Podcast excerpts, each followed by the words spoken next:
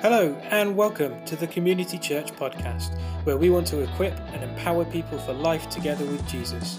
On this podcast, we'll be talking with lots of different people from all walks of life to help us in our discipleship to Him. We hope you enjoy this episode.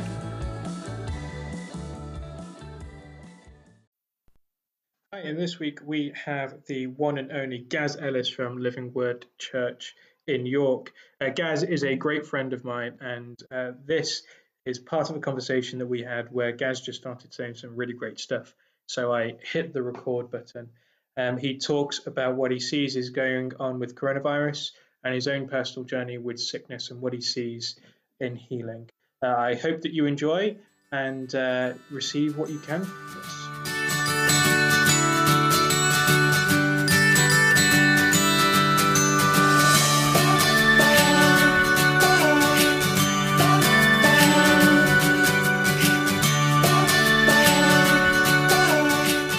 looking at life differently, I think now, and we have a message of life, and I think people are are opening up to hear that message, and I think that if any, and I, and I feel that in myself, I think that the that what's going to come out of this is that is people are going to go, this was this was a close call. I need to change the way that I live. I'm, I'm thinking about my life differently, and I think the message that we carry is going to open up doors to those people's lives. Um, and I think that's where the, the year of plenty is coming from.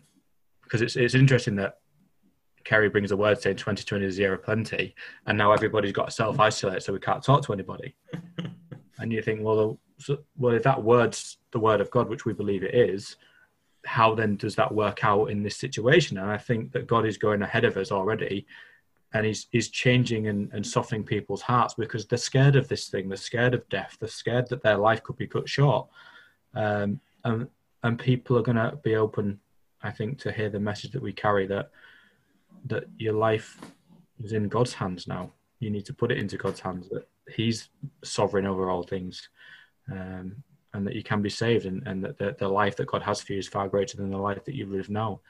Um, and I, I, think that's what we're going to hear. I think people people that were once Christians that have walked away are going to rethink their lives, and I think people that have maybe taken life for granted are gonna are no longer taking it for granted and they're, they're thinking about their lives a lot more. So I feel that it is a bit of an alarm bell to people. I think that people are thinking about themselves and about their lives a lot more. So yeah, so I think I think that's what's happening. I think people's hearts are softening. People, um, yeah, I think people's hearts are softening to the gospel. I think people's hearts are softening to to life and what life means. Uh, and I think worldwide panic does that. I think that the, I think that the challenge for us as a church is is when the panic's over, people people not going back to their old ways. Yeah. Um, so one thing for me that I think is going to happen through the Holy Spirit through this thing is that many many people. I don't know about you, but we've got quite a lot of people on the on the outskirts of church. So they're, they're, they're they've responded to the gospel. They're members of the church, but over the few years they've slowed themselves down. They're more on the end. they don't get involved as much. Um, and one thing that I feel in my heart from social isolation is is that I, I miss I miss fellowship more than I've ever missed it. Mm. Um, when we have holidays and stuff, I'm always thinking about the church, and um, I do miss the fellowship. But I'm enjoying my holiday. Whereas now, I just miss I miss being face to face with people.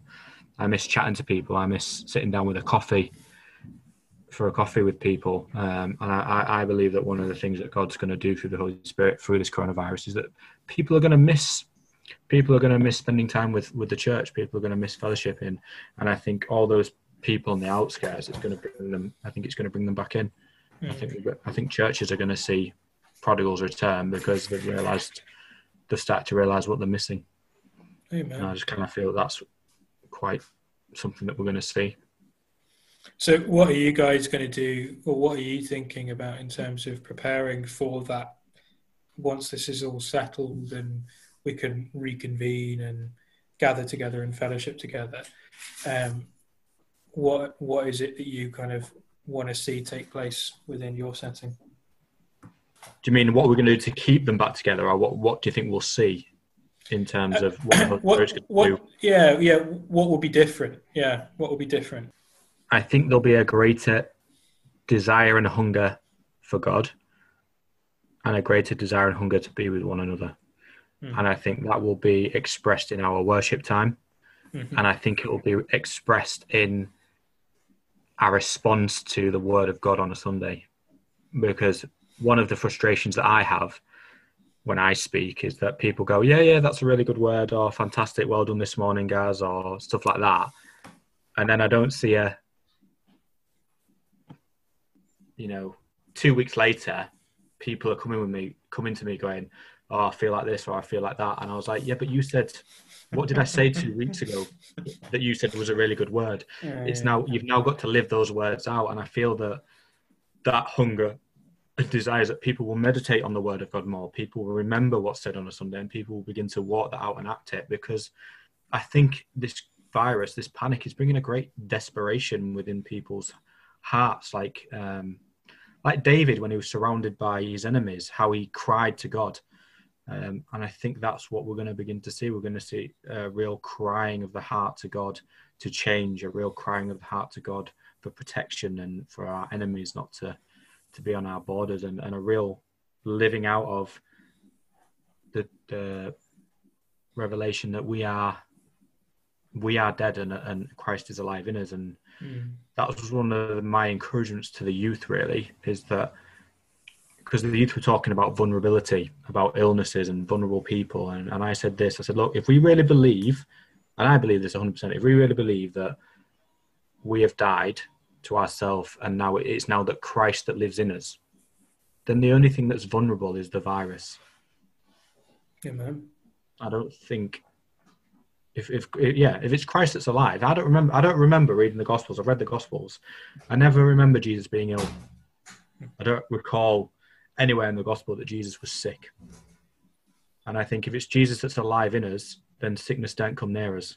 And I think that's a revelation that we're going to get a revelation of Jesus is truly alive in us and our self has, has died. And that renewing of the mind is going to change drastically. Um, mm. How do you hold that intention with where you're at, at at the moment? What with my sickness? Yeah. I think with me, I'm just at a point of if I try to explain... Harry from the future here, just jumping in to give a bit of context, uh, just to say that Gaz uh, his sickness that he's referring to here is something called diverticular disease. This is a problem with your intestines. He had real serious problems when it first manifested itself, and he had been hospitalized with it. Uh, but right now, we'll just jump back into the conversation. If I try to explain why I'm ill, I'm going to go down a path that is not good for me. Mm-hmm. Instead, I have to listen to the word of God. Yeah which is the truth, and my my truth has to overcome my experience. I think I read something. There was a, a book by Chris Gore called Supernatural Healing that I've read, and he, he makes this real comparison between truth and fact. Mm-hmm. So in the world, fact and truth are the same thing. Mm-hmm. It's the fact, so therefore it's the truth. But in the supernatural, they're not always the same thing. I am I am sick that is a fact, but it's not my truth. Mm, my truth is that by his wounds I have been healed. Mm. My truth is, is that Jesus is for me. My truth is is that God doesn't want me sick. My truth is is that if someone lays hands on me as a sick person, I will be healed. That's my truth. And I've got to make a decision then to to believe the truth over the realities of my sickness. And I must admit, um, since I've begun to do that, um, my illness has not has not reared its head anywhere near what it has done. Mm. And I believe that's that's on my road to sickness. Some people are healed just like that. And I think other people have to go down a road. And I think I had a word in India that um, I was very disappointed when I went to India. I don't know if I told you before. Um, I went to India with Covenant College and I was very disappointed because I'd heard so many testimonies and so many things of demons being cast out, the blind seeing, the dead rising from the dead, uh, the dead rising, from the grave, um, and I saw none of it, and I was very disappointed. I didn't tell anybody, and then on the last day, the elder of that church that we were in prophesied to me, um, and he said, "Those things that you're disappointed about, um, I'm going to do through you." And I was like, "Well, I'll take that." So, in other words, a healing ministry. Um, and I'd not told anyone, so I knew it was from God. It's not like mm. it had been passed around.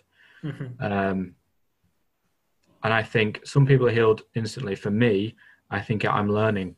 I'm learning the ways of God. I'm learning how how God He's teaching me, He's disciplining me, He's encouraging me, He's strengthening me in my sickness, so that when when I'm praying for somebody, I am determined of the truth. I am assured of the truth, and I am in faith to see somebody healed because of what He's showing me through through my sickness. I don't know where that stands with people's theology, but I feel that that's what's happening with me. And like I say, once I've once I've chosen the truth over my fact, which again seems very odd saying it, I know that my truth is that I'm well.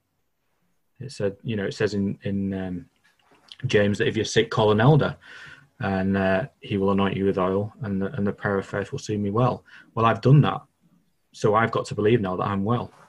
It doesn't say then continue to call him, does it? Or it might not have worked. The truth is, is that I've done as the word of God has told me, which is my truth. I have called an elder. He has laid hands on me with a, with oil. So I'm well, and I've got to believe that I'm well, and I know that that I am well. And um, yeah, I think that's my truth, and that's what that's what's helping me. And since I've made a, a, conscious decision to go, no, I'm well, no, I'm well, no, I'm well. This is why I'm well because it says, by your wounds I have been healed. Because mm. it says, if I if a, I call an elder and he knows me at all, it says, I will be well. It says in the Word of God that if a if a believer lays hands on the sick, they're going to be well. That has to be my truth. That is my confession, and nothing else is going to change that. And once I became so determined on that, my health has improved massively Mm. I still have bad days. I'm not saying I'm totally healed, but my good days have extended, mm. and I and I believe that's because I've chosen to to believe the truth of the word over the fact of my situation, um, and I think that's what I've learned, and I think and that's what I encourage people in um, mm. that the truth has to outweigh the fact that you're ill. And that's that's again so applicable to to what's going on at the moment, isn't it, with the coronavirus and the outbreak that's yes. going on? Because we're surrounded by all these facts of what's taking place in the world at the moment, but what is the truth that we are going to hold dear? Yeah. What is the truth? What is yeah. the what is the spiritual reality that we're going to lay a hold of? Yeah. And it's that God uh, is Lord. yeah, absolutely. And I had to do that with. I mean, I know you spoke to me about your your the the, the situation with your um, with your youngest, and the you prayed, and and that prayer was immediately challenged, and um, it's Harry here again from the future. It's always good to give context where we can. Gaz is referring to um, our latest arrival. Uh, and when our baby came, uh, she's called Phoebe, we had prayed and prophesied over her within an hour, big, big prayers. Um, and within a few hours of that, uh, she had stopped breathing and nearly died because of blood sugar issues. Uh, she needed to be resuscitated. And in the midst of that, uh, Bonnie, my wife, um, and I had this feeling that it was actually a spiritual attack. And so we held on while we were praying to the words that we had just spoken over her. And as of now, she is happy and healthy and all good. I uh, hope that makes sense. And now we're going to jump back into the conversation. When we were trying for a baby, it wasn't happening straight away. And, and, and James prophesied that, that our the desires of our heart would be met. Um, and immediately after the birth of the child, it was challenged. Um, the baby hasn't been put wasn't putting on weight, and they were worried. Amy lost a lot of blood, um, and they were trying to be really nice to her. They were smiling at her, but then they'd turn around to me, and their face dropped. They were really, really worried that Amy was was really ill. She'd lost a lot of blood, um, and I thought, okay, this is happening, but it, it's not my truth. Mm. My truth is is that Jesus is for us. My truth Amen. is that the desires of my heart is that we have a that we are a family and that we're going to be a family and that family means me and amy which and i and i i prophesied to myself that this is not going to happen I, I declared in that room that Amy's going to be well. I declared over my child that she would be well because she had not she'd not fed for the first four hours because Amy was so ill. And mm. this is a newborn baby who's stressed out of the birth and they usually feed straight away.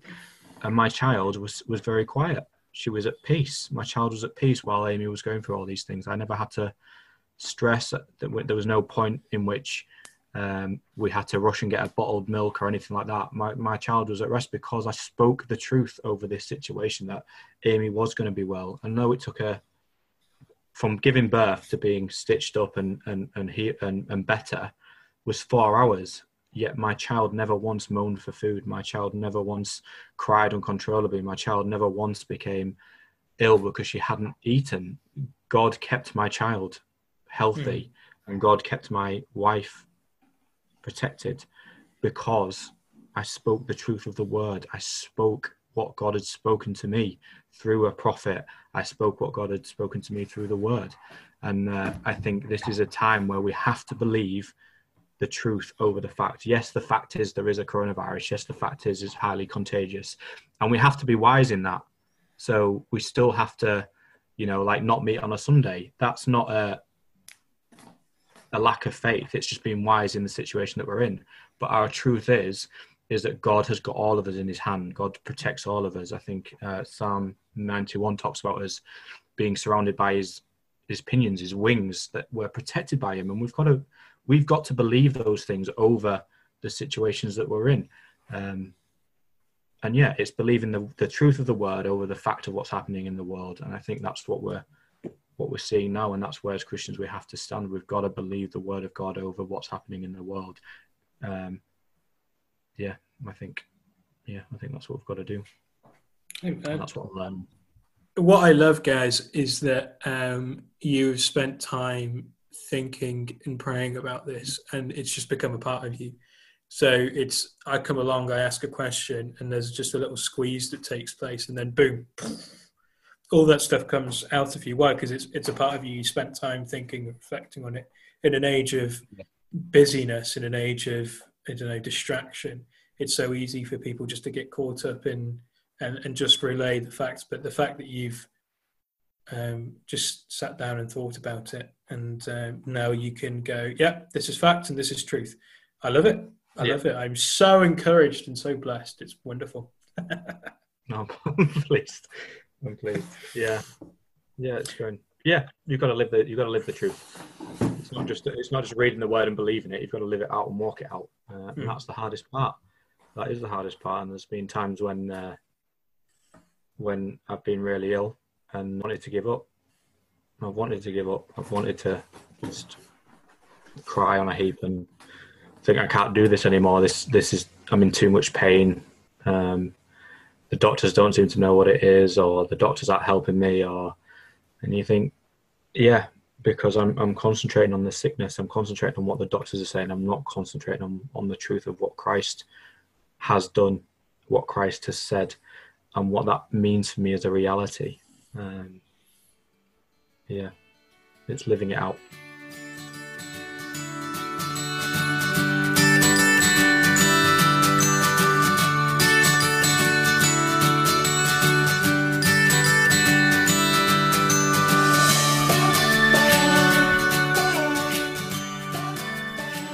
for being together with us this week.